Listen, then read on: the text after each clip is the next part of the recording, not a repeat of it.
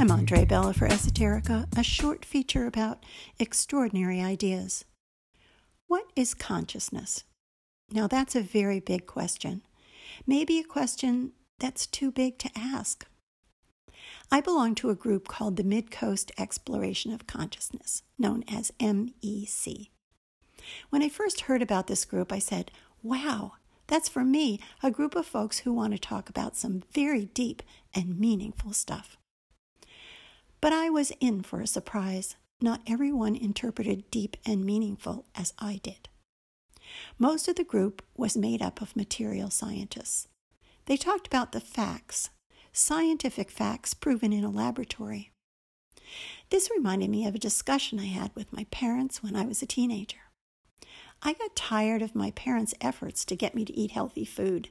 Finally, I asked them, why can't I just take a vitamin pill and drink a glass of water?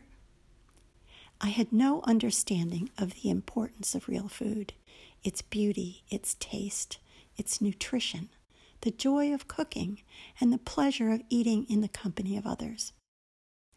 The first monthly presentations of the consciousness group were like vitamin pills. They covered brain functions in humans and various animals. After a few of these events, a friend commented, Andre, I've been in other discussion groups with you, and you're always an avid contributor. What's up?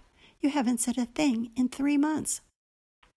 I explained that I had a much broader perspective of consciousness, one that included spiritual, religious, and paranormal experiences. Eventually, I stopped going to the MEC events. But about a year later, I noticed from the MEC emails that a friend of mine was scheduled to do a presentation on memory.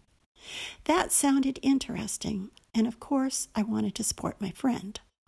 So I attended that event and realized that there were some that were interested beyond studying brain cells.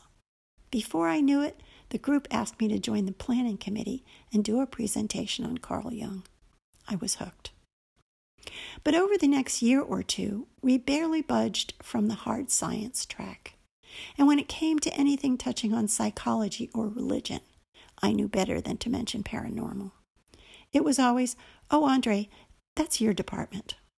At one point, one of the group suggested that I might be a better match for the Camden Philosophical Society than for a consciousness group. I was beginning to feel marginalized, and I had another big writing project sitting on my desk just begging for my attention. So I quit again. As an exit interview, one of the members asked if I had any suggestions for future MEC events. Sure, I said. Look at guys like Jeffrey Kripal, Bernardo Kastrup, and Iain McGilchrist. I've been avid followers of these three.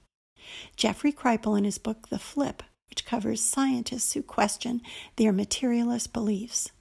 Bernardo Kastrup, a guy with a PhD in computer science and philosophy and Iain McGilchrist, a medical doctor and researcher who talks about the divided brain in his books, The Master and His Emissary and the Matter of Things.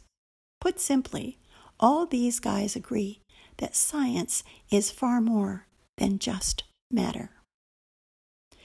Last Wednesday night was the first MEC monthly event I attended since leaving the planning committee. The topic was What is consciousness for? The first speaker talked about evolutionary biology, and the next talked about sociology, and the third about religion and spirituality. I became progressively more interested. And the discussion after the presentations blew me away. A physicist talked about his interest in near death experiences, and a Latin teacher talked about the incredible things Jeffrey Kripal said in his book, The Flip. I could hardly believe what I was hearing wow, the consciousness group is really on a roll. I guess there are people who want to talk about food and not just a vitamin pill and a glass of water. I'm looking forward to a lot more of this. For Esoterica, I'm Andre Bella. Thanks for listening.